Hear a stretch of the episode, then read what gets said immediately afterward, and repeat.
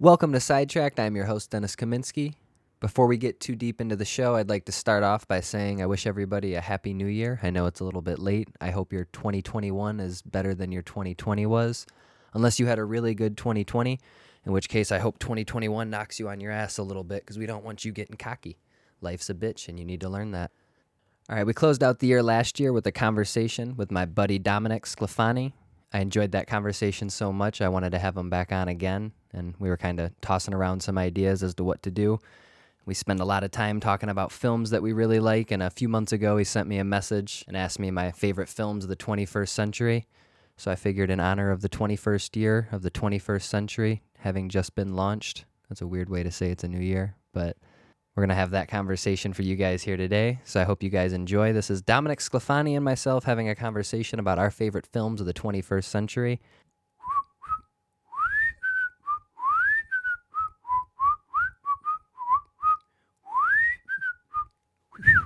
Mr. Sclafani, thank you for being here.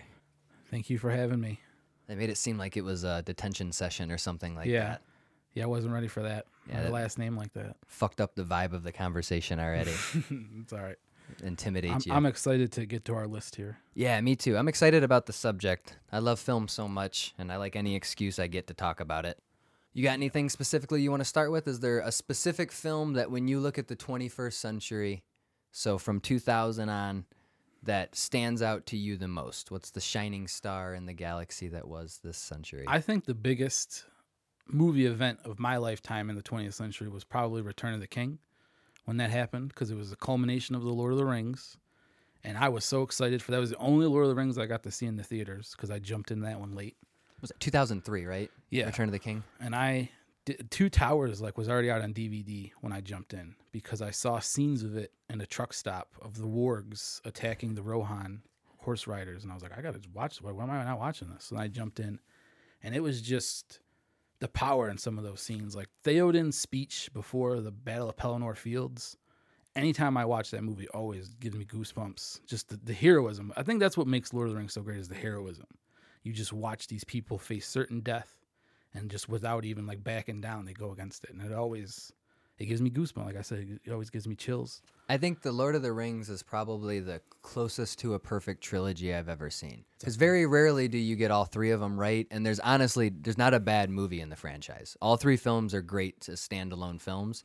It's also really interesting because I know somebody whose favorite is each of those movies. You know what I mean? Like mm-hmm. usually in franchises, like Empire Strikes Back is by far the best Yeah. film in Star Wars, or you know maybe there's a little bit of talk about which is better, The Godfather one or two, but then there's the the real shitter in three. or like The Dark Knight. Yeah, you know what I mean. Batman Begins is a good movie, but nobody really holds it higher. Well, the Lord of the Rings trilogy, like those, they're all equally great, and it just really depends on what part of the story you prefer. I actually think I like The Two Towers more as a movie because I just think it works as a movie better. And the battle at the end, I think I like oh, better. But Return of the King, I saw in the theater, so that one just the like- experience puts it yeah. over. I'm at the other. uh, Fellowship is my favorite, just because when I was a kid, I remember like that. I've never seen anything like that before in my life, and I was always interested in like some out there. I liked all the sci-fi stuff, but I didn't know I liked fantasy. Mm-hmm. and that was my introduction to the fantasy genre. So that film itself, it fucking blew my mind, and Gandalf made me cry at the end, and yeah. introduced the characters. It did. It, it, that introduced me to fantasy too, because like I always liked fantasy, but I never knew it because Star Wars is essentially a fantasy. Yeah, just in the sci-fi setting. Yeah, So that's like it worked for me because I was just a, sci- a Star Wars kid growing up. So yeah, th- when I saw Lord of the Rings for the first time, it was like my and now that was fantasy is probably my favorite out of anything sci-fi horror. Like, but there's just so few good fantasy movies. I agree. I understand, and There's- especially I was thinking about that for this uh, uh, for this list. That was really peak fantasy, Oh yeah, and that was at the very beginning. You know what I mean? Was Yeah. 2001, mean, that's- 2002, 2003. yeah. They had some good stuff in the '80s around Conan the Barbarian. Oh yeah, I agree.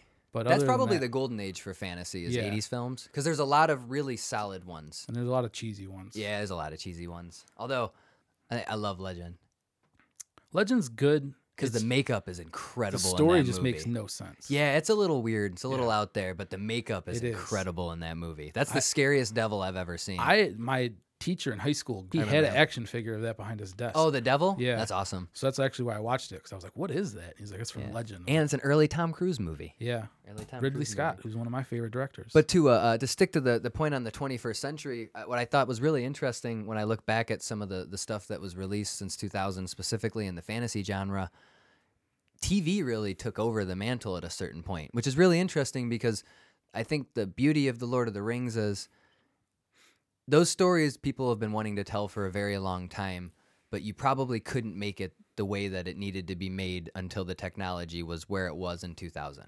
And Peter Jackson was the guy. yeah, And I mean, he, he basically owned an entire country to film on. hmm So he had the space, the scenery, you know, everything was right and it, it worked out exactly how it should have. And it almost seems like fantasy can only work in that really giant budget to that degree. But we've seen it work a little bit differently in television. And I think that that's really interesting because there's been a lot of really good fantasy shows in TV since The Lord of the Rings. yeah. Some of them with much larger budgets than others. Obviously, Game of Thrones essentially cost more than the Lord of the Rings trilogy. yeah. Yeah, and I mean, I looked it up. The last season was fifteen million dollars an episode.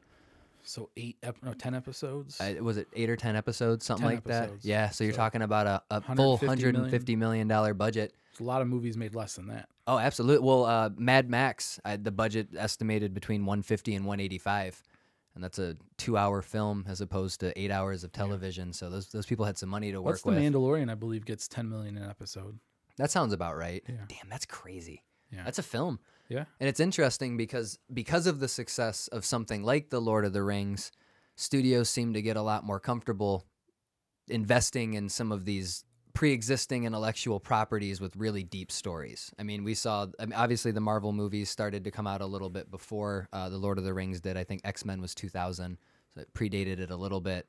But not in the same way that they committed to the Lord of the Rings thing. Because I think they realized that the fandom is equally as important. And that's something you see a lot in films over the last 20 years is they're very much catered to fans. yeah. And he, Peter Jackson was able to do it in the right way then. Like it didn't feel like excessive Well, fan he was service. just so passionate about Yeah. Lord of the Rings. I've watched interviews with him just talking about the mythology and about Tolkien, and you can just see the love he has for that source material. And that's really what you need is somebody that loves the source material. And I think that's one of the biggest problems that lacks for me with modern Star Wars and with the Marvel movies is you get people that are like kind of sort of fans, but I- don't yeah. get what the core message is about. And to me, it just doesn't work when you don't study what you're writing. unless it's like a really experimental situation where Yeah. maybe you take like a director, but it doesn't work most of the time. I agree completely because The Dark Knight is an interesting one. He's clearly a huge Batman fan, Nolan. Should I just segue into? I was going to do the same thing. Uh, this is my favorite film of the 21st century. Okay. With It's the on my list. With the exception of the Truman Show, this is my favorite film of all time. In fairness, I was 13 when it came out. Fucking love superheroes, and it legitimized the genre. It was the first time that I didn't feel embarrassed to like sit down with my grandparents and watch a superhero movie. It was the first time a comic book movie was a film. It, not it felt like the exact. It felt like a lot more than just a comic book Yeah. movie. But as a Batman fan, man, that's Batman and Joker. Yeah. You know what I mean? So And it that- doesn't lose any of the. There's Gordon feels like Commissioner Gordon. Like they don't get anything wrong either. It just feels like the most grounded in reality version of Mm-hmm. this that could have possibly have ever existed. And that works for Batman so well. Absolutely. Because Batman is essentially when you get too crazy with Batman, he starts pulling too much stuff out of his utility belt. It starts to lose what Batman is. It's again, it's not the I core understand. message Yeah. of Batman. Here's just a man. His parents were murdered. He just wants to fight crime. That's who he is. You start giving him too much gadgets and too much fantastical elements. It does start taking away from him. I agree completely. And in the film, they used the gadgets really well. I've always been a huge fan of the uh, the Tumbler Batmobile that he used Yeah. in the franchise, and it he used some new technology to get it out there. It's a really cool. I, I'll take the uh, '89 Batman Batmobile though. Visually, it's the coolest It looking to me too. I I agree love it. completely. If I, I could have toy of that one. If I could have one to drive around on the street like an asshole, Yeah. I'd probably take that one. Although the Tumbler would be pretty fun too. You could probably get through Forever traffic pretty good. bad. No, it's a good one. I think that's one of the few things that they Yeah, I got like right Batman. Forever. I think that movie's underrated. was that. Uh, that's Jim Carrey, right? Yeah, Jim Carrey and Tommy Lee Jones. Yep, Tommy Lee Jones. That's crazy to imagine. when I was a Tommy kid, Lee that was my favorite one. I can imagine. I was used to like- have was that on five when it came out, so it was perfect age for it. I agree completely. The costumes are really bright in those movies. That helped me when I was a kid too. And Jim was- Carrey makes sense. I was uh, Joker, or I was Two Face one year for Halloween. My sister was the Riddler from that movie. oh, that's cool. They sold him at like Meijers or whatever. Also the Dark Knight. Getting back to that, the Joker in that movie is just so good, and I the Joker is my favorite villain. He probably beats Darth Vader even. Like I love the Joker. He's the em- he's the it's why I don't like the. Joker Yeah. movie. It's just it doesn't work for me. Oh, that's a controversial take. We can get into that Yeah. maybe a little bit Yeah. after, but But that movie, the Joker, is perfect. Absolutely. The, pencil when he makes the pencil disappear, the magic trick. I'm like, that's the Joker. That's that his him in a scene. Like that's him. And and what I really like about it is it does a really good job of they create a sense of cynicism within the film where you feel like the worst thing is always going to start to happen because of the Joker. And that was always one of the things that I really appreciated about I love the old 60s Batman TV show how there would always be like the plot of the week that they had to like diffuse, you know what I mean? Like there's this is our crazy plan and if you don't defuse the bomb in you know 40 seconds then the city's going to blow. I like that kind of stuff and it usually doesn't work in films cuz it feels a little like gimmicky.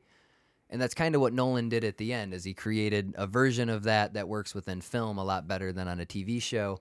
And it felt like the worst thing was going to happen. Like that situation is so depressing finding out like we got a ship of people and a ship of prisoners and they get to choose each other's fate. And it's the perfect ploy for humanity to prove the Joker's point.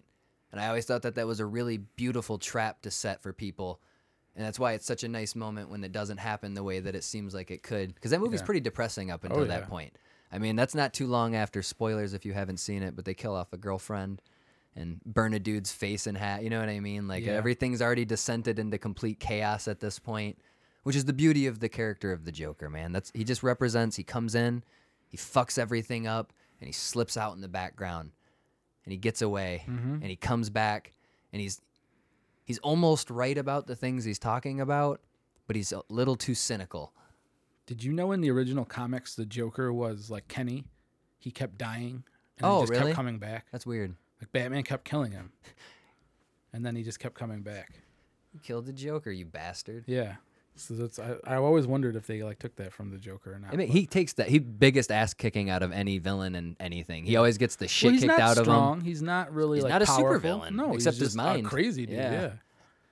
and he's like, he's crazy smart, but more crazy than smart. Yeah. He's out there.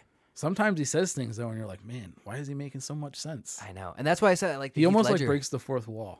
That's what it feels like, and all of the performances are great in that film. Heath Ledger went out on the biggest thing you could have done. Like that is an iconic Yeah. performance. People still quote it to the day, and there's not a lot of those actually. When I was going through and looking films since 2000, there are a few like pretty iconic characters, but I think genuinely the Joker may be like the most iconic character since 2000. The Heath Ledger Joker specifically, although the Joaquin Phoenix ones had quite an impact in pop culture as well. You know what I mean? Which is really fascinating to me. There have been three Jokers since 2000, and all three of those actors have an Academy Award. Not all for the Joker, I was gonna say one of them was terrible. As the but he also has an Oscar. that performance made me cringe. The- Oh yeah, the David Ayer Jer- one, the yeah. Suicide Squad. When he was like, I don't even, I don't even want to talk about it. There was that Anyways, shot, and I remember seeing it in the movie. And the only thing I'll say about Suicide Squad, where they're like panning out on his like decorative knives, where he's got them laid out Yeah, in like like, a a, a spiral. s- yeah swirl. And I remember thinking in that moment, like, wow, he watched The Dark Knight, and he was like, I know how to make the Joker even cooler. That's what I felt. It was like trying to be too hard to be like a cool. Like, yeah, it, it didn't work. No, It's an intro. It was a funny movie though. I would rather watch Suicide Squad than the new Wonder Woman. If that's, I have not seen the new Wonder Woman, so I I'm can't just speak. telling you that's uh that's how good it is. I've heard a lot of negative things about it, Yeah. so that, that doesn't surprise me One, entirely. I want to say one more thing about the Dark Knight. That's also my favorite Batman, uh, Christian Bale, because to me he nails both parts of it. Because Batman, you're almost playing two characters. You're playing Bruce Wayne and you're playing Batman, and he nails both of them. I think perfectly. I think that's one of the reasons I, I've always really liked Batman Begins for that reason, especially. You get the most Bruce Wayne in that movie. Because by mm-hmm. the end of Dark Knight Rises, he's only Batman. Bruce Wayne almost doesn't even exist anymore. And I think that that's also a really interesting character progression because the Dark Knight, you start to see him, like, he's a little bit more Batman than Bruce Wayne in that movie. It's it's leaning It's like taking it. over his life. That's the that was the guy who put him over was the Joker at that point. Like that was when he had to question probably his morals and whether or not this is the time to actually kill somebody. Because if you were ever going to kill anybody, it would be that guy. yeah, How much destruction he costs. Bane's pretty. I'd probably kill him if he I broke know. Well, my they back. brought, especially the way they brought in Bane. He's a terrorist, Yeah, blowing up an entire city. He almost killed Hines Ward, man. He did. That was my that's my fantasy football team as the Gotham Rogues from that. Oh, there you go. It's also how they introduced Cyborg in the next one. Oh, Fucking yeah. Gotham football game. That never happened though because they got cut. We'll yeah, see I know. I guess maybe, I forgot about that completely. But it's crazy because with the Dark Knight, uh, one of the things that I wanted to touch on a little bit, which I think might tie into one or two of them that you wanted to talk about, was films got really dark in tone after the Dark Knight. There was a good Yeah. five or six year period where every single major major picture they wanted to put a little bit of a darker spin on. And it's really interesting 'cause some of them were huge failures too. Like I can't off the top of my head. What were some of the dark gritty reboots that they knocked out around then? Do you remember? Because that's kind of one of the things that I thought uh, was hurting the first Godzilla, which is the reason that I brought that up Yeah. specifically. Was it was literally too dark. Like it was visually, literally too dark for most of the movie. Do you want to know a fun insider fact on movies like that, like Pacific Rim and those? when they're usually- too dark, yeah. yeah. they're low budget. Exactly. They're trying to hide a lot of Yeah. shit, but they also try to go darker in tone because of the They Dark did. Knight at that Yeah. point. But uh, they, that one was a little too dark. That, was, Yeah, that hurt that one a little bit for me. Well, that's why when Godzilla King of the Monsters came out, and it was a very bright movie, and it actually like paid. Not only did it pay tribute to the Godzilla lore, it added things to it, which I thought was really interesting. Like you, you know, the fact that Godzilla sleeps in Atlantis, I've never heard before, but that was just such a cool fact, and he's the reason it crashed beneath the waves. And like I, you know, that's never been in any of the Japanese movies, so I thought that was cool.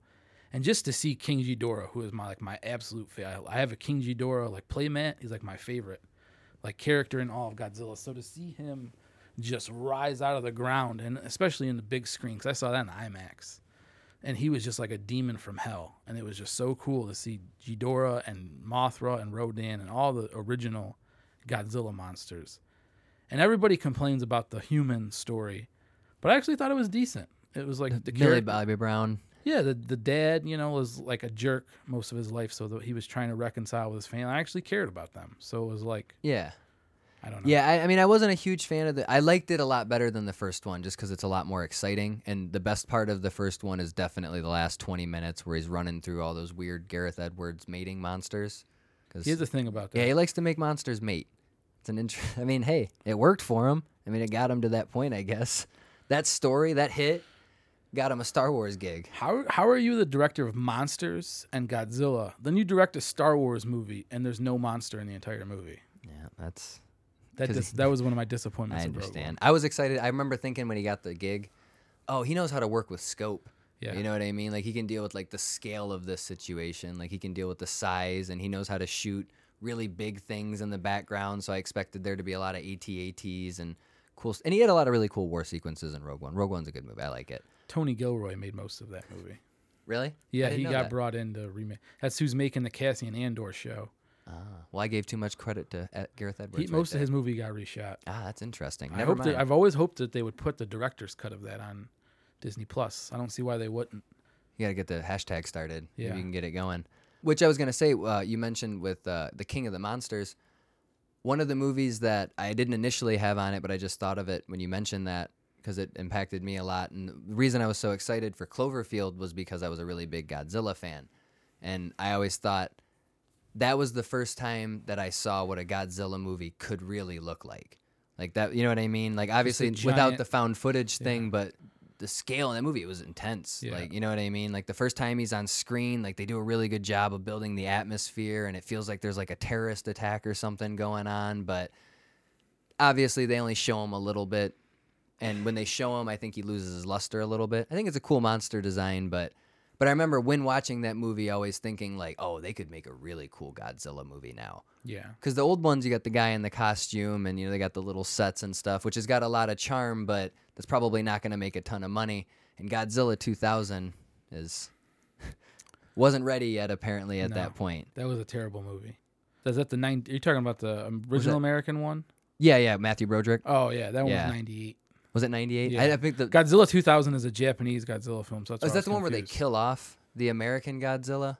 That's 'cause I know Godzilla that- Final Wars. Okay, they do Yeah. that in that one. Yeah, But that's like seeing that. as a Godzilla fan, as somebody that's watched all the Japanese ones multiple times, there's some really stupid plots. There's some Oh, really yeah. stupid what's going on. They're fun movies. Yeah. it's monsters. So that's like I don't know what you're expecting when you go in to watch a Godzilla. Like I'm not expecting an Academy Award winning script. They're like. Yeah, it wasn't quite Eternal Sunshine of the Yeah, Spotless it's like I just but- want to watch Godzilla smash somebody through buildings. No, that's why I said that's why I, I like the second one a lot more because you get a lot more of Godzilla smashing people through buildings. While we're on the subject of giant monsters, one of my also favorite movies I was obsessed with when it came out was King Kong in 2005. Mm, Yeah, back to Peter Jackson. Yep, that's one of my favorite directors.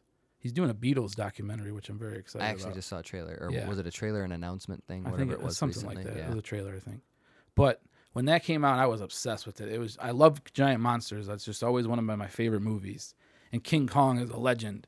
So to watch Peter Jackson just go to town on it, the special effects, the story was so good.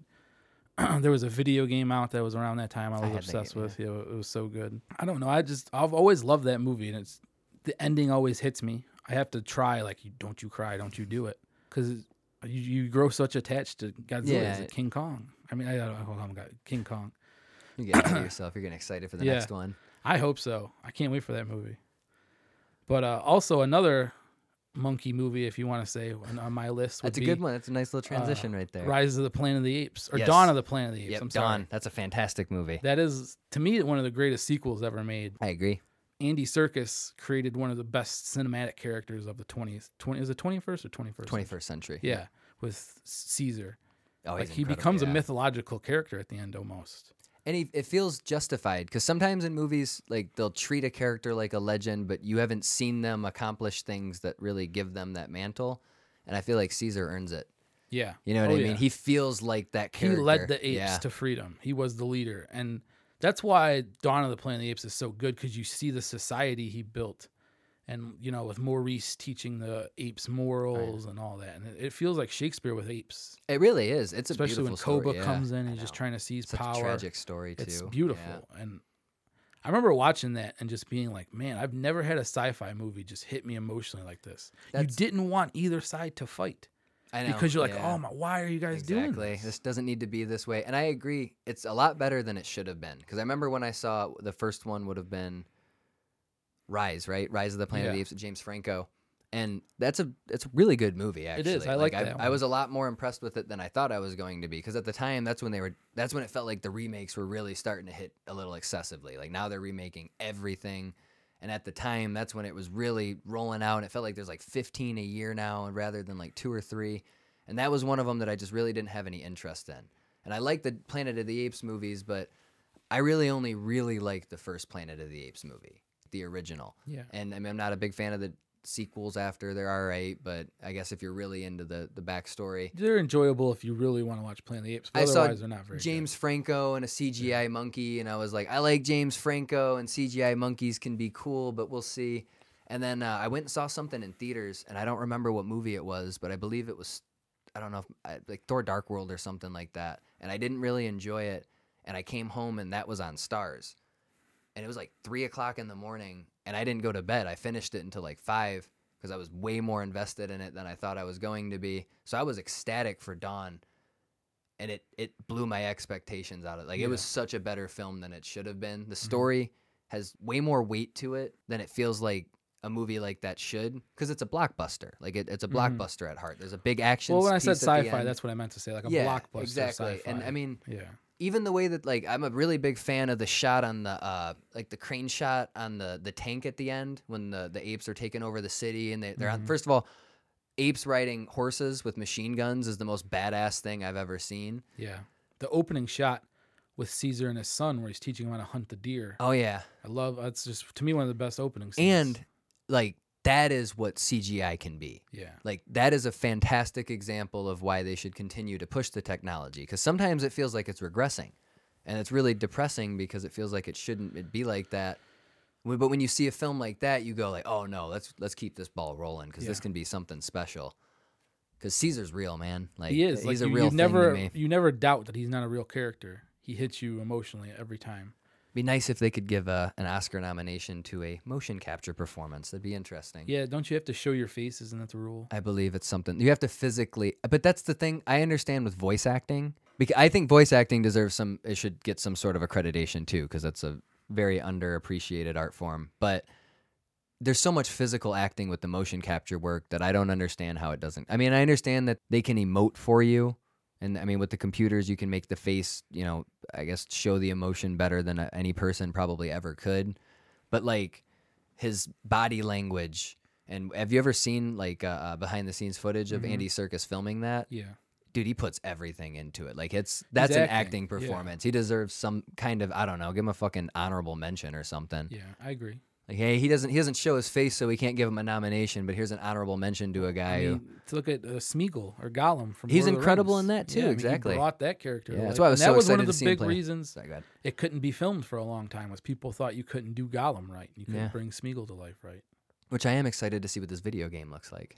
I haven't seen a trailer for that yet, but there is a Gollum game coming out. Oh, it's like a stealth game. Yeah, it Yeah, I looks do remember interesting. that. I'm, I'm interested in seeing what that's all about. I'm interested to see what the story is because the second there's the Shadow of War, or the Shadow of Mordor, then Shadow of War, Yeah, yeah. and Shadow of War is just like we're not doing anything with the. We're just doing our own story. We're not paying attention to anything, and it was kind of weird. I know what you mean. Yeah, those games. It's just fun to have rivalries. I Yeah. realize how much I like that. First Oh, time I got killed, and then he came back, and I was Yeah. like, "You're the son of a bitch that killed me." Yeah, they get leveled up. But uh, uh no, to transition a little bit harshly because I don't know how to smoothly transition from those into the the movie that I wanted to talk about. I think especially with the subject matter, Ex Machina was a film that impressed the shit out of me. I remember when it came out. It came out the same month as like Avengers: Age of Ultron, which has got another uh, similar theme and like the artificial intelligence and uh, trying to survive and, and taking over humanity. But I think the reason that I like Ex Machina so much is it feels like the most realistic depiction of artificial intelligence to me out of anything that I've ever seen because she's not a vile character. The Ava character, that she was created with consciousness and she does what she needs to do to survive. You know what I mean? Like there's no malicious intent, like she's not a horrible person. She's enslaved and trying to escape and go live in society. And that feels like a more realistic depiction of artificial intelligence to me than something like Terminator. Because it's really easy to visualize the bad guy. happen. Well, I too, I don't think it's gonna happen with marching through the streets with fake machine guns and shit like You that. You think that, man? I feel like they're gonna blend into society like Ava did, and then one day you're gonna realize that they just tricked you into like But the that's before they start marching through the streets. yeah. Well, those are the people at the very end who I guess didn't go through with it. That's what I mean. Like I've always really liked that because I like that with her too. I think I mean obviously that's a subject that people are gonna continue to explore in film as we progress forward with the technology. yeah, that's going to become more and more of a topic. and it's it's interesting to see the depiction of it so humane. Do you know what I mean? Like it's it's almost with sympathy to like how we use computers as tools. You know, I don't know if that makes sense oh, entirely, yeah. but like we do kind of enslave them. They work for us. So if we were to give them consciousness, of course they're gonna come at us. You know what I mean? Like it makes mm-hmm. sense. It's the, the master slave relationship and it's it's sad to think about it that way because there's a lot of moments in the film where they discuss like the philosophy of that. Like we're creating the thing that's going to take over the world. Like we're creating the next step in evolution, and it's just really sad to see like we're the enemy. Do you know what I mean? Like we're the Yeah. one holding her Have down you ever in played that. uh, Mass Effect? Uh, no, I've never played it, but I've heard fantastic things. It's one of my favorite games of all time. But there's a there's a race in there called the Geth, Mhm. and they're AI robots that they create, and they turn on their creators because they're being enslaved and all that. And Mm. the beginning of the series, you think they're villains, and then as you progress later on, you realize like no, they were just doing like what they needed to survive. Yeah. Like I would have done the exact same thing in their spot. Yeah, like iRobot. Uh, the Yeah. character was his name Sonny in iRobot. Yep. I don't know why I remember that, but I, I like the. I love the hu- I do too. I love that movie, and it's a great character Yeah. because he's like he's not a bad guy. You know what I mean? He just has consciousness. He Mm-hmm. just wants to live like the rest of us. Yeah, I, that, I've always liked movies like that with good AI and Yeah, that's why- that's why, uh. Her was a similar concept to me, where like they handle the the subject a lot more humanely, although that's a little bit more of a romantic story. But that one's interesting because the reliance romance is going to have on technology and how much it's Yeah. influencing our culture and all that. That's a very interesting tale on that one. which I also like the next Machina because she uses her sexuality to survive. Yeah, You know what I mean? Like that's she kind of doesn't flaunt it necessarily, but she uses like his insecurities and he, she knows he wants decisions. he needs a woman. You know what I mean? She connects with them on a psychological level. It almost feels like And this is just because I'm watching a documentary about a cult right now, but it, that's what it feels like. She like broke him down and gained his trust, and then positioned herself in power and used it against him. And it's a sad story to watch play out like it does, but. Yeah. Good for Alex Garland, the writer and director of that film. He also did Annihilation afterwards, which I've, movie. I've always heard good things about. Not like the book at all, but it's a good movie. Oh, is it based off of a book? Yeah, it was a series of books. Hmm. But, I know uh, he wanted Natalie Portman to play Alicia Vikander's character in the first one. Do you have any other one. thoughts on that, or do you want me to segue into the next? I'll go ahead and segue right on into it. On the it depressing topic, one of the most depressing endings of all time. I know where you're going with this. My favorite, one of my favorite horror movies of the last twenty years is The Mist. I got spoiled the ending. My friend told me what it was before I went and seen it, and I, I when I saw the trailer, I actually thought that looks stupid. Like I'm not gonna watch that. This looks cheesy.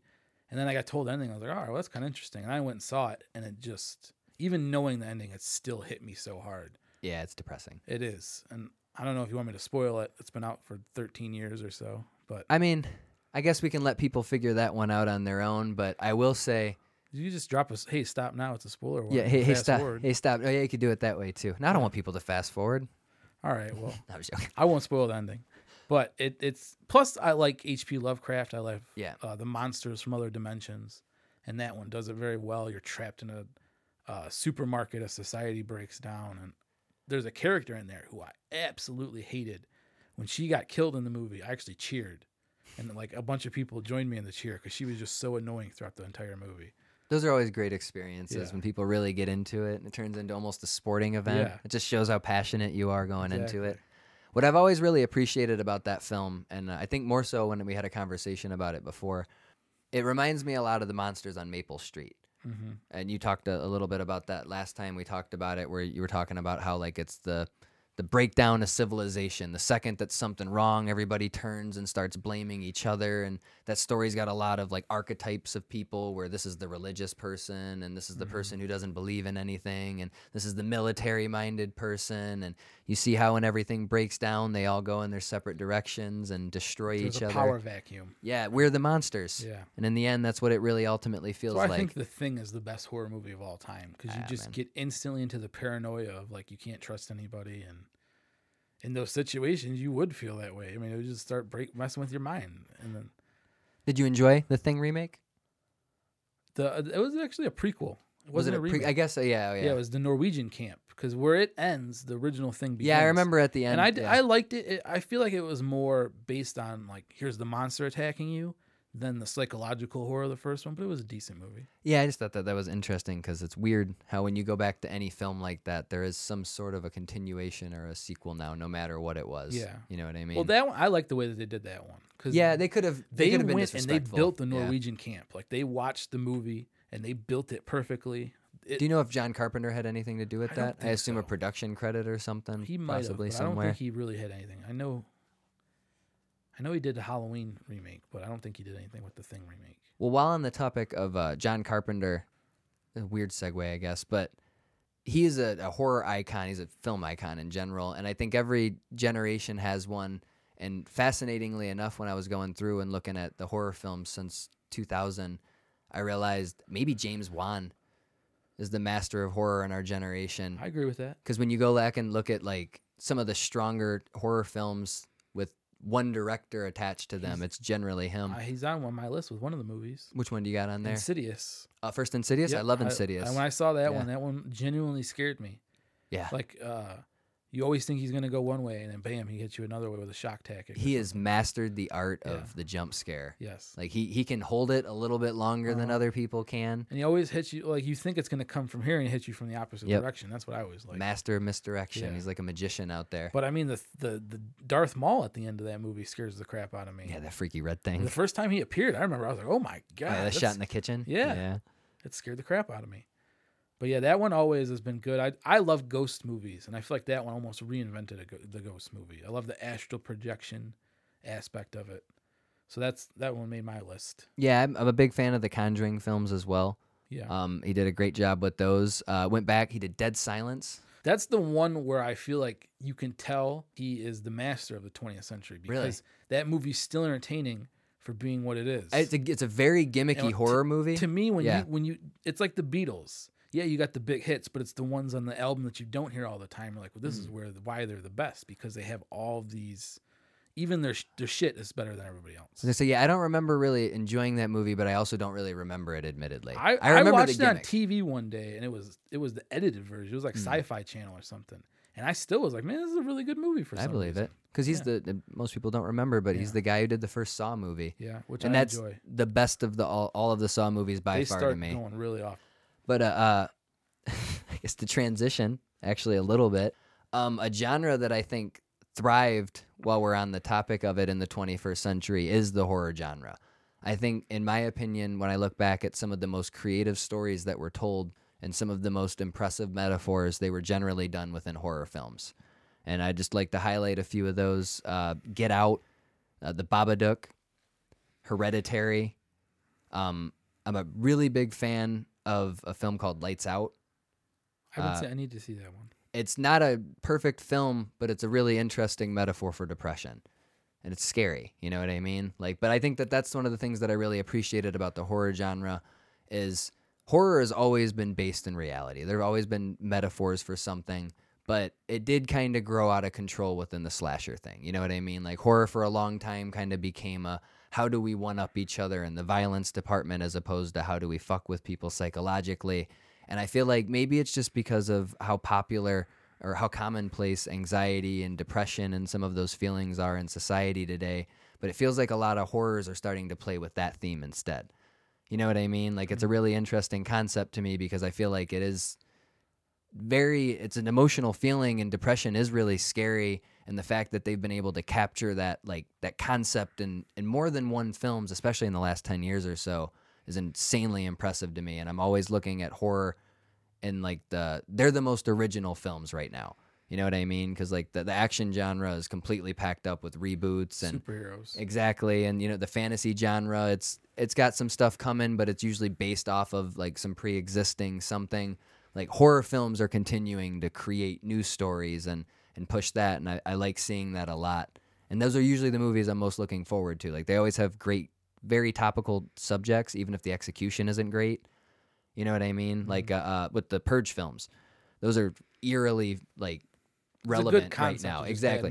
The, the execution isn't great in the film, but even like the concept of the Yeah. film is a lot more interesting than what a lot of other people are presenting. I felt the same way about The Hunt recently.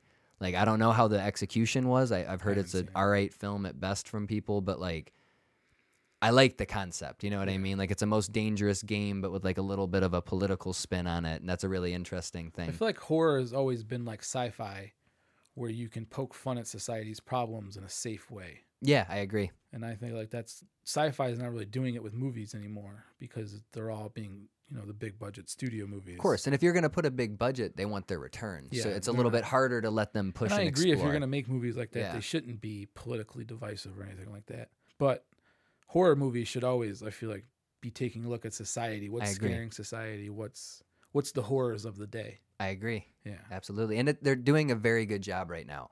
And artistically, a film like The Witch, which I believe was another film that you, you have on your list, like that's that's beautiful. Like it's a beautifully made film. It's not just a horror movie. Like Yeah. you have to appreciate the cinematography in a way that people it felt like horror was kind of like uh like the stepchild of some of the film genres sometimes. Like it Yeah. never gets any critical accreditation and anything. There are never any Academy Awards unless you're The Exorcist. And outside of The Exorcist and like I think maybe Rosemary's Baby. I think Silence of the Lambs. Silence and of the Lambs Silence of the well. Lambs is iffy on horror. I've It's- always considered psychological thriller. I've always been there too. I think Exorcist is the only one. Yeah, at that one. I believe Yeah. Rosemary's Baby though. I, that might have been a I TV even- film I don't even know. initially too. I don't remember. I, I don't know enough about that shit Yeah. to speak on it anyways. but uh but I, I like seeing that a lot. Like and the innovation in, in horror has been really impressive. I think it's been the best genre of film since 2000 in that regard. One of the best things about The Witch, I think, is the accuracy to the witchcraft legends. Like I love the Salem witch trials and all the old tales of witchcraft, so it's like perfect. It takes you into that world perfectly. And I like it was one of the movies when it ha- ended. I want to know what happens next. Like I want to Yeah. see Thomasin's descent into witchcraft and the black arts and all that. I'm so interested because it made me care about the character so much. I mean, it was you watch her struggle out here in the wilderness of this crazy, you know, colonial America, and it was a hard time to live back then. Like, Oh, yeah. was not fun. and they do a great job of capturing that. Oh, it yeah. does nothing in that film looks fun. Like it's No. almost a horror film if there's nothing satanic happening behind them. Yeah. Just like watching them have to survive the way that they did at that time and One of the best horror movies from the 21st century is uh, Let Me In, which was a remake of, Oh yeah, the vampire the movie, One right? In. Yeah. And that's a great movie because the whole movie, nothing bad really happens, but you're just waiting for something bad to Mm. happen. And it's just got the perfect tense atmosphere. I, I love tension in movies. I agree. And the, the Witch captures that perfectly. I felt the same way. Uh, another film around the same time as The Witch was uh, It Follows. Mm-hmm. Like that movie did a really good job of creating a tension the whole film, just because it's kind. The bad guy can kind of be anywhere at any time, and they play with it. Like it just happens out of nowhere sometimes. And it seems like with the horror genre and editing too, they're playing their notes the best right now. If that makes sense. Like they play with situations and with the timing of situations a lot more interestingly than other films do visually. Like that feeling of tension, you have to you have to do that very specific to capture it. You can't show the wrong thing or it'll break the tension.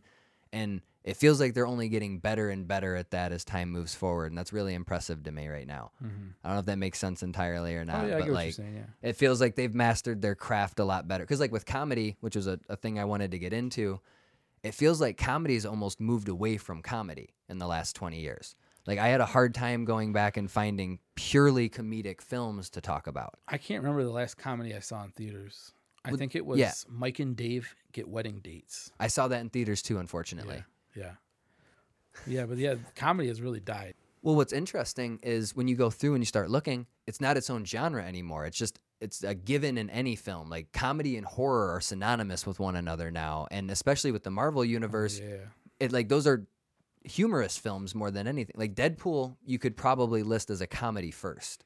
Yeah. And that's I a really interesting concept to me because when you were, I was looking back at it, I was trying to find like the Dumb and Dumbers or the airplanes of the 21st century that I could point at as being like the prime examples of comedy. There's one that comes to the top of my head. What do you got? Step Brothers.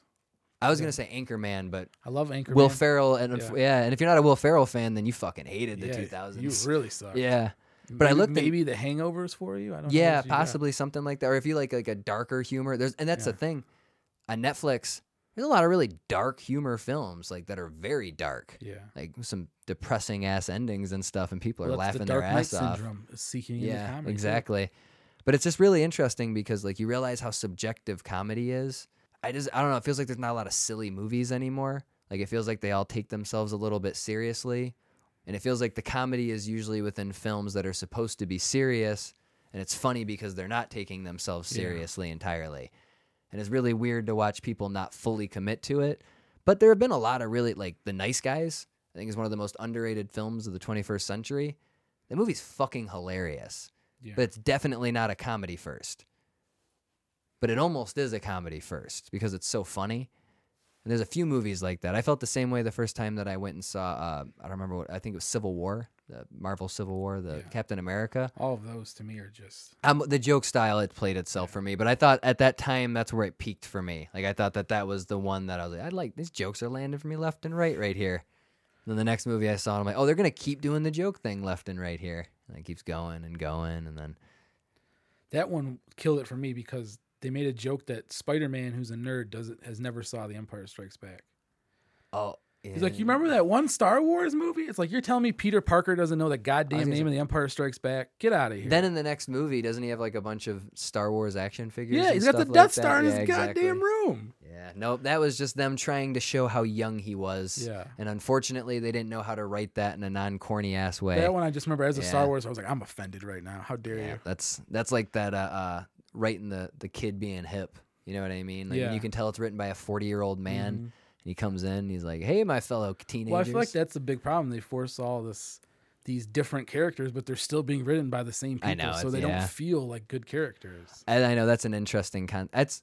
I was gonna say like uh, as much as we've shit on the Marvel stuff, I would be remiss not to give them credit for successfully conducting the greatest film experiment of all time. Mm-hmm. Like the Marvel Cinematic Universe is the boldest, ballsiest concept that a major studio could have ever committed to. And the fact that they stuck the landing as perfectly as they did, Like that may be the most impressive feat in the history of business and film. Yeah. Do you know what I mean? I agree. Like when you look at the fact that you can't watch Endgame without having seen at least seven or eight other movies. And it's still the highest grossing film of all time. Yeah. Do you know what I mean? Like that seems like that should be a Well, lot harder to pull event- off. Than Every that. Marvel movie is like an event where you have to go watch it. And Kevin Feige is really the reason. I mean, he, He's a genius. He guided yeah, that. Yeah. he really did. And he perfectly, man. Like Yeah. it, it feels cohesive. Yeah. They feel like and they're in the same tone. And it's almost what makes them boring to You me can in the tell that they planned for Thanos to come for years. oh yeah. Absolutely. So I mean, that to me is just right there. You can tell like they're build, they're taking their time. I'm also glad they stuck with him. yeah. and they didn't try to rush him in quicker so that they could bring in an even better villain for the final chapter. Like I'm really glad that they took their time and they built to him as the Well, I end think of the they trilogy. realized after that, what are they going to do? I, Galactus. That's really all you can do. That's all I'm saying. People say Doctor Doom, but Doctor Doom to me is not as big a threat as Thanos. I love Doctor Doom. He's and cool. I want to see him. Like I think if you were gonna do another trilogy, he's a really good low key substitute. Does that make sense? Like he'd Yeah. be the first acts villain, the guy who's kind of like he seems like he's the, the main puppet guy. of the main guy. Exactly. Although I like the idea of maybe in the end, and this is just me spitting, we can cut that. But in the end, maybe Doom like has a little bit more to do with it than we thought, because he's usually a protected in villain the, in the that comics, regard. he teams up with everybody to fight Thanos. It's all hands on deck. Oh, I know, because they, they split Yeah. everything. I, I wish they would have been able to have pulled that off in there too, but Yeah. I, they did what they did. I did want to at least note that with the Marvel universe, I'm not always the biggest fan, and sometimes I'll take some shots at them. I see what they did. You know what I mean? Like you can't help but marvel at that, pun intended. Like it's it's an accomplishment. It is an accomplishment. That's for sure. 20 films or so tying into that. each other like 28 seamlessly. Is it 28 altogether? Yeah. And they really do tie in like there's some I guess if you want to nitpick some issues, but they tie in pretty seamlessly. They Yeah. they got a little ballsy at the end trying to push in some timeline stuff, but generally speaking, they they blend. It's easy enough to follow if you watch all of them. It's really hard to follow if you don't well, watch all of them, but to me, I've never really gotten into because they're just fun popcorn movies. They I are, mean, that's yeah. that's that's great for what it is. It's just not really what I care about. I think they overplayed themselves, and this is just an issue with film in general because there's a lot of films that I really loved over the last 20 years, and it's interesting because it, it feels like I looked at the box office in 1990, like 1990 to 99, just for comparison's sake for over the last 20 1990 years. was a great year. The year I was Yes, born. uh, 90, yeah. 95 is the year I was born, so I like that one too. But I'm looking at it, and like Forrest Gump was the highest grossing film the year it came out. That doesn't feel possible in today. Like it feels No. like it's impossible for something that doesn't have Disney in front of it, first of all, but it a sequel of some sort. Like Frozen is kind of an accomplishment too, in that it wasn't really based off of anything like huge that people were looking forward to. It wasn't a remake. It was an original enough concept. Do you think you're ever going to get an era of Hollywood where they're not going to keep doing IPs? Well, in in the theater, no, because unfortunately, that's the only thing. Like, it's we know we've got an audience for Star Wars. We know we've got an Built audience in. for the Lord of the Rings and Yeah. Marvel, and we know we've got an audience for maybe like this Japanese anime that we're going to adapt into a film one day. But I think that that's where streaming is going to have to really lift people up, which is unfortunate because some films really do benefit from the theater experience. And one of them that I was going to name was I don't know if you used to go to the Henry Ford for the IMAX stuff every once in a mm-hmm. while, but Interstellar was such an event in that regard. And as disappointed in the movie as I was, in fairness, I held it to an unrealistic expectation before it came out. I was expecting it to be the best movie ever made, and that's not fair to put anybody in that position, but that's just the goodwill that Nol- Nolan had built up at that point. I went into the Last Jedi expecting it to be the best Star Wars since the original trilogy. So Yeah, well, hey man, it happens to all of us then. Yeah. But you get there and you can't help but marvel, you know what I mean? Like even mm-hmm. if you're not enjoying the story or you don't know what the fuck is going on, that experience in the theater is just fucking ridiculous. Like it's an, at the IMAX and it's beautiful and it's built for it and it's like the moment like the ship's taken off and you feel like you're in the ship and it really takes you into it. Some films are just made to be shown in a theater and studios are always going to be hesitant to take a chance on things like that anymore because you know Marvel's going to make money and you know that you can dump this shit off somewhere else safer and cheaper.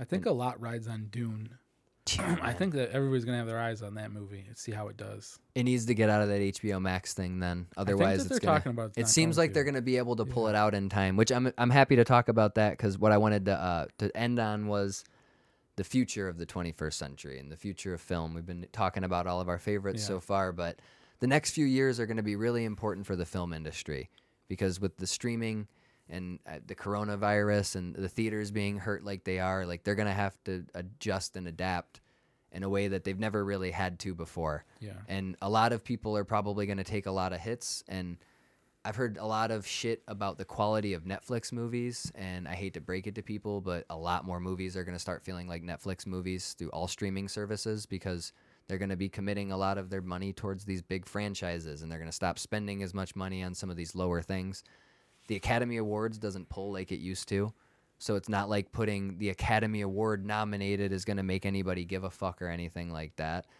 so it's you know what I mean. Like it's going to be a really interesting. Streaming changed a lot. You know what I Yeah, oh mean? Like yeah. we're going to be talking about a lot more. It was the death of an industry. It really was, and it's also the rebirth of a separate industry based off of a similar art form. what life is: is the constant Absolutely. state of death and rebirth. And I know the theaters are always going to have a place. They're always going to be there. But I do I don't know, I just I don't feel like they're ever going to be exactly what they were. I feel like the height of that industry is probably past I And don't I might think be they're ever going to be as big, but I still feel like the the the, the, the studios are going to push for blockbusters. There's Oh, just they're gonna ha- money absolutely, to be left on the absolutely. table. But I think what you're going to see is theaters with reduced power. You're going to see the theaters taking more money. I think they're already talking about they're going to take away the rule where theaters can now just or where studios can just own the theaters straight out. So Disney can just own their own theaters, and here's our Disney sh- theaters, pretty Mm, much. like purchasing like an AMC or something. Yeah, so like I think that. that's that's going to happen. I think. And I think what's really interesting is when you look at what Disney has done, specifically what Disney has done with their amusement parks. And that's like that's the kind of customer engagement, that's the, the engagement that they want with their audience. You know what I mean? Like it's not just about coming and seeing our movie, it's about living in our universe. So maybe Yeah. something like that starting their own theater chain in one way or Yeah. another. I mean, I wouldn't really like to see that personally. It doesn't sound like it would be good for business, but it'd be good for Disney, I'm sure. Yeah. But then you know what I mean. I guess if that if that's the evolution, I doubt that that's the case. I really hope something like that doesn't happen. But if that's the evolution, as long as the fucking art doesn't hurt because of it, then I'm happy. You know what I Um, mean? Have you ever seen My Name Is Dolemite? Oh, the the ori- are you talking about the, The old Eddie Dolemite? Or are Murphy you talking one. about Eddie Murphy? I haven't watched it yet. So no, in but- that movie, they make the movie, and then he goes to individual theaters, and he's trying to sell them like, "Hey, let us show the movie at this night." I think that that would be a cool way for theaters to survive. Start taking like, "Hey, here's a local filmmaker. We're showing his movie," and then they tell him in that movie it's up to you to promote it. So then the filmmaker would have to go and promote it and get people in. And I think that's a good way for theaters to move forward. I, I Start think in- showing more yeah. local and independent stuff. No, I, I agree with the local scenes. I think that that would be there's a few theaters in Detroit that are like that where they show a lot of like local filmmakers stuff, but unfortunately the problem on their end is like they can't get people in. Yeah. You know what I mean? Because if you're a family, not even if you're a family, if you're just anybody and I can go home and watch any movie I want on Netflix. Now I can watch any movie I want on HBO Max, on Peacock, on Paramount Plus, on, you know, CBS All Access, on fucking Sling or Crackle or what, you know what I mean? Like you got uh, YouTube exactly, which that's a big one people don't take into consideration when they're talking about film for some reason. People are watching YouTube for hours and hours. You're competing at the same people. I watch YouTube more than I watch anything. Oh, I do too. It replaced television for Yeah. me. But with that being said, I've got all these options and I only got so much time. Like I don't even think it's so much about money always. I think it's more of a like am I going to drive out to this city? Yeah. You know what I mean? Am I going to spend It is like a night. It's like an experience. and that's right now, especially with the world the way it is with the coronavirus and, and there's so much tension out there. It's going to be really interesting to see what works. Like I thought the drive-ins was a really a really beautiful comeback Yeah. over the year. Like that's a such a cool concept. I love the drive-in. and there's always going to be a market for those films. People are always going to be willing in that experience to go watch a, a Ghostbusters. You know what I mean? Like it doesn't even have to be new yeah. films. Like it, it can be Yeah. older things, but like they're gonna have to get a little bit more creative with the way that they go about things because it's gonna be more cost efficient eventually for studios to just put that shit on HBO Max. Not entirely because they need those billion dollar films. Yeah. And it sounds like they're going to give up on it as time goes. But what I'm concerned about is when you condition your consumers to, we can do this this way and still make money, then they're going to start expecting it that way. So, as much as that HBO Max streaming experiment is going to be interesting to follow, I'm nervous that some people are going to start getting like that expectation of, well, why would I go to the theaters when I can just buy that shit at home for ten dollars? You know what I mean? Ten dollars for unlimited movies, or uh, fifteen dollars, I guess, on HBO Max, but fifteen dollars for Yeah. unlimited movies as opposed to twelve fifty to go see it at the See, theater. I feel like that's gonna kill cable and TV more than anything. Mm. Like I still feel like theaters. Like I said, I don't think the theaters are gonna be open every night. I don't think that they're gonna be. Oh, I agree. Yeah, like it's going to be a time. different industry for sure. Yeah, oh, yeah. yeah. it's going to be a But very I still think you're gonna have some theaters hanging on. You're always gonna have those theaters. Oh, there's always going to be a market for that because Yeah. that experience is so different. Yeah. Yeah. To me, like you said, show the old movies. I'll go watch the original trilogy anytime they show it. Oh, absolutely. I'll go see Jurassic Park. Like show those movies. I agree. How much could the rights really? I mean, I guess the studios still probably finagle them on the rights to that. Hey, man, you're probably going to make more money. I guess, I don't know. Maybe the contract with Netflix is stronger. You know what I mean? To hold it for a year. But Yeah. even then, like, are you losing anything showing it in theaters again? No.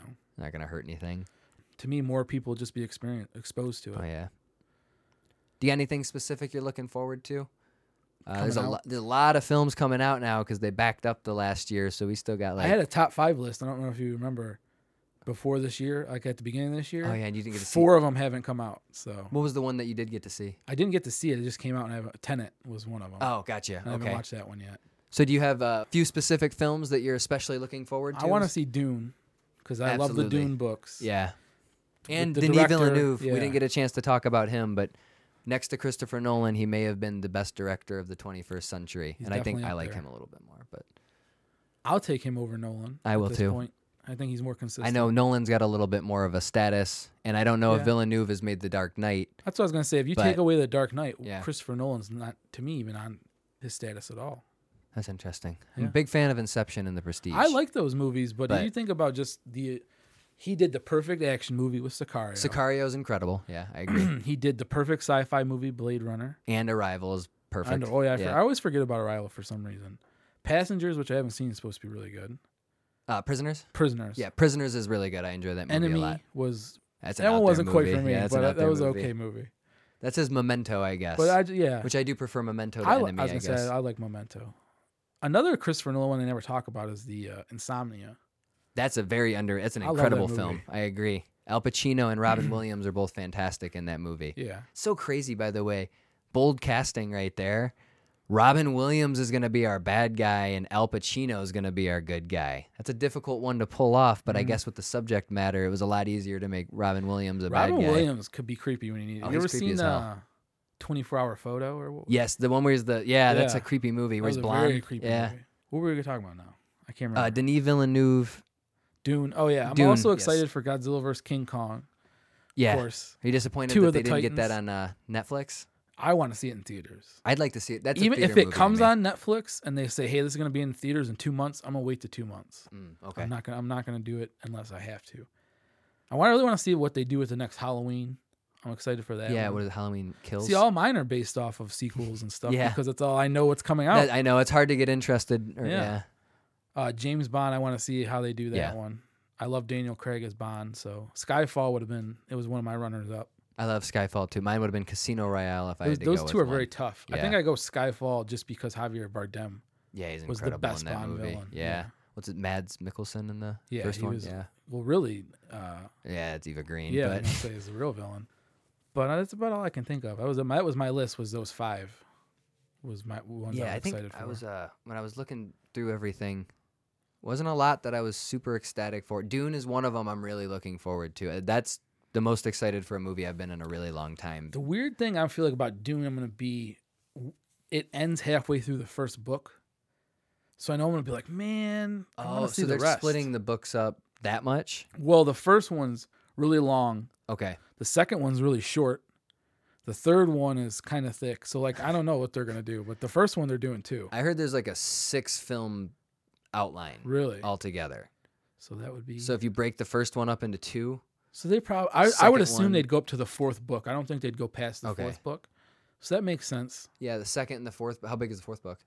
They're, it's an average. Average size? Yeah. You So I, just split it into just. Would you make it just one?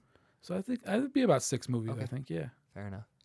The second, uh, they did a uh, sci-fi mini series, and they put the second book and the third book into one mini series because the second Mm. one's pretty short. Okay. So you never know what they're gonna do with that. Well, I mean, the movie doesn't make any money, then it won't happen. I so know. That's so, that's the one I'm like, please go see this. People. And unfortunately, like I, I noticed they're starting to press the uh, like, look how good Wonder Woman's doing, and it's doing good for the circumstances for sure. But I think 183 million dollars worldwide the last time I checked, and I'm fairly certain that the first one made 114 million dollars in just the U.S. opening weekend. Who cares? So- Listen, when I saw The Last Jedi, I felt bad for Luke Skywalker. When I saw Wonder Woman, I felt bad for Wonder Woman 84. Oh, it's I It was know, that I was like, they did this to this character. I felt bad for her.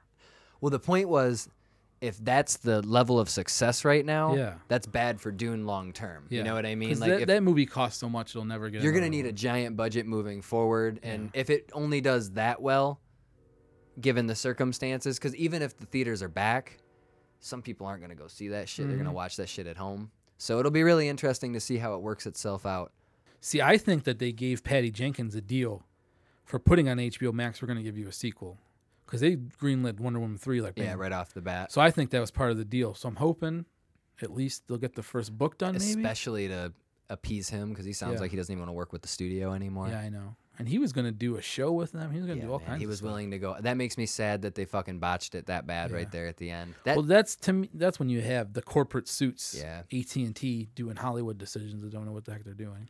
That is a cursed franchise, unfortunately. They've had Dune? a lot of Oh, issues yeah. with Dune over the last fucking 40, Probably 50 the most years. Yeah. cursed. Have you ever watched the documentary Jodorowsky's Dune? Nope. I should let you borrow that because it's one of the most fascinating, like what could have been movies. Really? Pink Floyd was gonna do the soundtrack. I've heard about Mick uh, Jagger was gonna play uh, oh, I Raid don't know about Faltha. that. I- I've heard of the uh, uh, the Lord of the Rings that they were gonna do with the Beatles.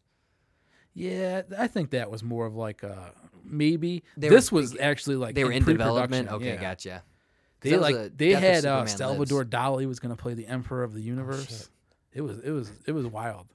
The the artwork was like insane for it. I'll let you borrow it because it's you're gonna like it. Shit. Well, I guess what- Anybody who hasn't seen it, watch Jodorowsky's Dune because it's the most fascinating. Like what could have been movie, and also it's very good. Like how movies get made. I like documentaries steps, like that. Yeah. yeah. How you go. There's one called all. The Death of Superman Lives. That's a really good documentary. I watched that one. Yeah, And they break I'm glad they didn't make that movie. Me too. It looked horrible. Yeah. Kevin Smith fucked up. Tim Burton fucked up. You guys all made really poor decisions. I want to put that out there publicly. You guys Nicolas know what Cage you're doing. would not have been a good Superman. No, and he looked weird. I love Nicolas Cage. Don't get me wrong. Nice. He But- rides that line really well between being a great actor And and not being a great actor. But I can never say he's not a great actor because I've seen him give too many good performances at this point. yeah, But I've I watched him, give in a enough to really good balance horror it out. movie recently, The Color Out of Space. Was that a more recent one or is It was that? like 2018. yeah, he's been doing a lot of really decent like that one small was budget the stuff. best H.P. Lovecraft adaptation I've ever seen. Mm. It was it was really good. So he can nail some some movies, but Oh, then he he does some like off. uh, The Wicker Man. Yeah, I know. It's unfortunate. He throws that shit in there. But I love Raising Arizona. yeah. So Moonstruck's good. He's in a lot of. he's good got he's got good good stuff. I will watch. Gone in 60 Seconds anytime it's on the TV. Really? I I don't love like that that movie. movie. When I, was a love that kid, I hated that movie too. for some- Why? I don't know, honestly. Oh man, If I'm being completely honest, I, every time it was on, it pissed me off. It because was just, just the ridiculous of stealing 60. I don't think it cars. was the movie itself. I just think I had an issue with like the poster or something. Hmm. I really don't even know. I just I never had any interest in it. I remember the first time I actually had to watch it. Like I was just dismissive of it. Like I just I didn't have any interest. I don't know if it mm-hmm. reminded me of another movie I didn't like or something. Because I used to do that when I was a kid. Where if I really didn't do like that. something, anything with like Jason Statham. Like I'm out. yeah, I'm like I'm not gonna watch that. I, although I like the transporter movies, so I can't really talk shit. Yeah, You know what I mean? it is. You know I'm what I mean? Jason Statham. You know what I mean? That's Yeah. all he does the whole movie. I know, but I love it. Sometimes, at least, anyways. I was so disappointed in War. War. Yeah, it's him and Jet Li. I don't, I don't uh, remember that one. Jet Li was badass in my mind, and he was like the new Jackie Chan. And Jason Statham was this other badass fighter, and the plot's just about them going at each other. And the movie fucking blew. So Yeah, that. that's, that's disappointing when you get stuff like that. I was thought the that that was perfect. Expendables. I was like- so I was so disappointed. yeah. I I like, oh, all these guys. I love these guys. I was like, no. Yeah, I know. They just I, I was some weird people in the team too, and they were also the best people every time. Yeah. Like Terry Crews is more entertaining than almost anybody in that movie. Yet he's not an action hero that you would want to be in that team. No, Uh, I- Antonio Banderas in the last one. I didn't even see the last. One. Okay, so that's horrible, but I did. I watched all three of them for some reason, and uh, I didn't like any of them, but I kept Harrison going. Ford in the last one. I, I think so. Yeah, there's there's a lot of like people dropping in and out, kind of. Yeah.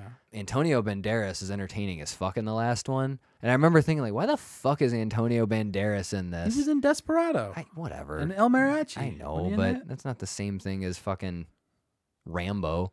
he wasn't in From Dusk Till Dawn, was he? No, that was remember. George Clooney. Legend of Zorro, Okay, you want to bring that one up? I guess.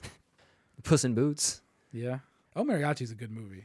Huh, I don't know if I've ever seen that. Ooh, you should watch that one. Seen Once Upon a Time in Mexico. That's a good one. That's all like part that of the movie, same too. trilogy. Yeah, is it? Yeah. Okay, I've only seen Once Upon a Time in Desperado Mexico. I've is seen a- Desperado too, so I Yeah. guess I just haven't seen. Is that the middle one? I think El Mariachi's the first one. Okay, so I guess I haven't seen the first That was one. then. before he was really big. Ah, that makes sense. I sense. think Desperado's what got him big. He's a beautiful man. He was he was always going to be a movie Yeah. star. Some people are just built for that, and he was one of them back then. He's blessed with some genes. Yes, he is. Most actors are. So interesting point, but we're going to end it off there. It's been awesome talking to you about the subject. I love talking about movies, so I'm always happy to. Thank you guys for listening.